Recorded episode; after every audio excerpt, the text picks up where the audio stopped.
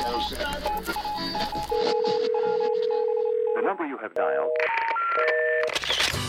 Welcome to IABC's podcast, The Voice, for marketers, communicators, and creative professionals everywhere.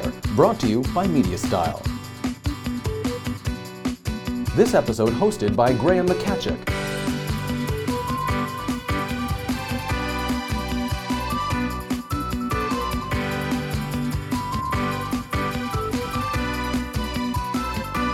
Hello, bonjour, hola, hola, ciao, assalamu alaikum.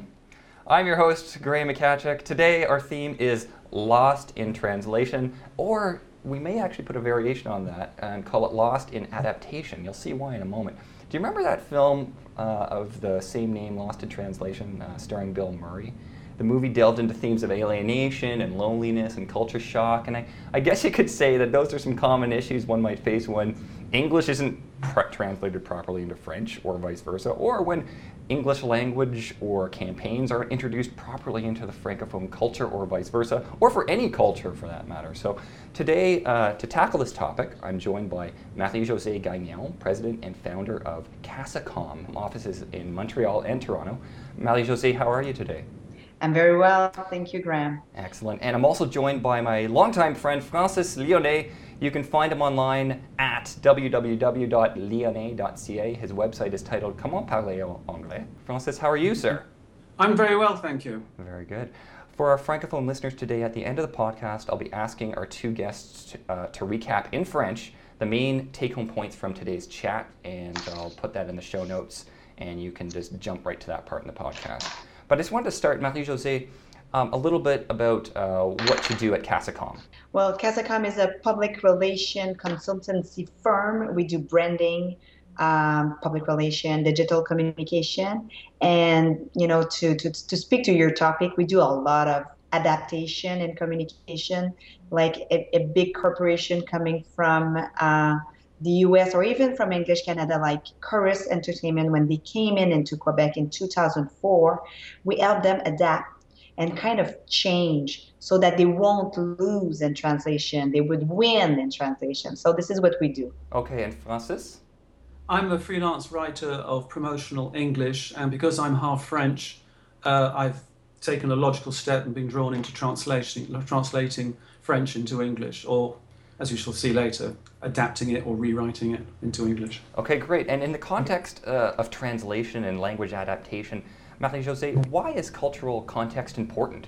If you want to connect with the people, uh, you know, if you're a corporation, if you want to come into Quebec and you don't adapt to the different culture, well, good luck. You're losing, you know, you might not reach your goal, your business goal like you would like if you don't connect with the people. You know, it's like in a relationship. If you want to seduce somebody, you have to adapt to that person at some point. You have to connect that person, make sure you know that person, and you can find affinity with that person. So this is uh, very, very key. And you know, for instance, Pepsi Cola, they're number one in, in Quebec since 20, 30 years. And you know why? Because they connected with the people of Quebec through celebrity, uh, for instance, and through other means. And in the rest of the world, you know, or at least in the, the rest of uh, America, Coca-Cola is number one, but they've never been able to be number one in Quebec, and that's because of the connection that Pepsi was able to do. So this is what we this is this is so key, and of course, there's a lot of things you, you have to do to do that. Okay, and I, I like that. Uh, you have to just seduce the people. Francis, I like where this is going. Oh yeah, well, she's absolutely right. I mean, it, you when you're talking about two languages, we may fly, be under the same flag, but we, you, you can't sell to a French person you, the same way you sell to an Anglophone. The analogy I like to use is the difference between Catholic ritual and Protestant ritual. I mean, with Catholic ritual, there's a whole other, there's a whole uh, evoking of a of an other world, mystery of the other world. Whereas with Protestants, you get a very sparse concentration, you know, a very simple thing on the plain word of God, as they would put it. I mean, there's no smells and bells involved there at all. So there are two different sensibilities, and business English is driven by a pro- what I call a Protestant um, mentality. It comes modern business English comes out of America mainly. So yes, you're, you're talking two very different phenomena here, and uh, you don't seduce one by using the tools of the other. Okay. Now let's talk about what the implications are for, say, marketing campaigns or advertising creative that gets introduced into a, a new market, uh, say a francophone market. Marie-Josée, what give me some examples of? Uh, I think you, you, mentioned a few earlier, but like, let's get more on a practical level. There might be people working on campaigns right now that mm-hmm. might be being introduced to a new market, and what do they need to be thinking about? It just uh, the Corus Entertainment uh, case is interesting. We, we just changed the name. We did a few other things, but we changed Corus Entertainment to Corus Quebec. And if you speak French, you cannot say Corus Quebec. You cannot. So you will change it for Corus Quebec. So immediately it would sound French. Immediately. And for people, uh, radio hosts, it was super important that they would be able to say Corus, not Corus the big guy from Alberta coming in Quebec, you know. Uh, so just for uh, Michaels stores, uh, another very good example, they just entered Quebec September 14 with seven stores. We worked with them for uh, two, two years prior to their opening. And what you have to remember here is how early they prepared, okay, from top top, uh, you know, their executive, their president, their CEO, everybody was involved in how are we going to adapt to that market? We think that Quebec is an international market, like Belgium would be an international market for us. And this is a huge decision. So you start there, you start early. Of course, you, you work on translation very early. You have to work well on transition. Uh, Francis can talk to that, I'm sure. But there was mistakes on the road for sure, and a lot of lesson learned uh, from a lot of clients on that aspect. So Michaels, they had to translate 35,000 SKUs, all their materials, and they did a fabulous job. But it took them three years. And also, you have to do some research in the market. There's a lot of decision you have to make to make sure you're going to be successful early on. And then there's a lot of execution I can talk to. Okay, now uh, Francis, I'm just going to jump to a question straight for you. I just want to tell you a quick story. Recently, on my on the job, uh, I had a massive translation project uh, to do, uh, English to French.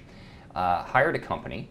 We actually we actually ran out of a little bit of luck because we had two of our, our really great translators that weren't able to accommodate the, the project because uh, of the scope. But um, what happened was we ended up hiring a company and unbeknownst to us, they actually went out outside of their internal staff, hired somebody externally to get the job done on, on a tight deadline. And the, I got to be honest, the, the result was terrible. There yeah. was there was some. Uh, it literally looked like in some cases, from I was told, uh, that copy was taken, put into Google Translate, and translated that way. Um, yeah. That's terrible. Now, what, are, what are some red flags people need to be aware of when sourcing a translator in general?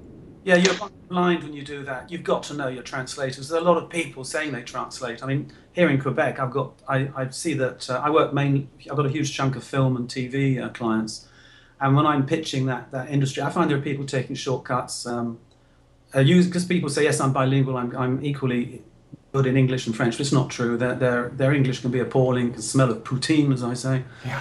And um, you've got to know your translators. There are some excellent translators about, but you've got to know them and, and identify them. I mean, I've passed on a couple to you, as you know. Yeah. So, but when it's running from French to English, a lot of people are taking shortcuts. Don't take shortcuts. If you want a foreign language, get someone who's the real deal who can deliver it. And sometimes translators just translate what's on the page. You need somebody who's got a feel for selling an idea. Because ultimately, we're always selling ideas, whether it's a bag of chips or what Marie-Josée does, you know? Okay. Now, I just want to be just really pra- on a real practical level. Like, if one does not know of a great French translator in, say, Montreal, what, how do, what, does one go about finding one? Telephone me. Okay, there you go. go to lionnet.ca. um, no, really, you've got to you've got to find someone whose word you trust to, to, tell you what to do, you know, or have someone who can look at some a translator's work and say, yeah, this is good, this isn't. Okay. Or they'll say, "Hang on, these aren't the same voices in these two things." I think two people did this. You know, you just got to. It's okay. it's very important. It's it's so important. You know, you you can miss it. You know, just by using caps. You know, in, in English, caps is are very important. A foreign company coming here will use caps all the time when they write small small sentences or taglines, and if they do mm-hmm. that, we know it we know they didn't adapt. They didn't do it right. Sometimes it's an accent was missing, but only the caps will tell you they're from abroad. Okay, now just to keep things moving, from both this is this goes out to both of you. Can you offer some practical advice or just general thoughts uh, or considerations that say social media community managers um, will need to think about before they start managing multiple, say, Facebook communities, Twitter communities, what have, whatever the case may be, in multiple languages. Just some umbrella thoughts. I know that you're not. That's not necessarily your area of focus, but it's some good intel because uh, I know a lot of people are doing that. Uh, our team do that uh, Okay, every great. day, so no problem. And uh, you know, it's the, the, the, the social media tools were not made for multiple uh, language users. Okay, it was it was made for English speaking people, and that's very sad. So we're kind of stuck with those. And if you look at, for instance, Twitter, this is very very difficult. For instance, at Casacom, what we did we opened a Twitter account for our Toronto office where we speak in English and a Montreal account where we speak in French. Because I cannot speak in French and in English to my English people who don't understand a word in French. They will they will not look at my Twitter account anymore. You know, they won't they won't care. Facebook is a little bit different. They were able to put a um, a tool that help you uh, reach out to your francophone when you, you, you write in French, you, you, you reach out to your francophone fans, and the same in English. So it's more practical. It's not 100% um, um, reliable, but at least you know it, it. You can because it's important to speak to someone in his own language. You know, it's key. And the other thing is, and then you need Francis or ourselves, you know, to, to not only translate but to to transform the, the, the post so it can speak to the people here. You know, a translation is not enough.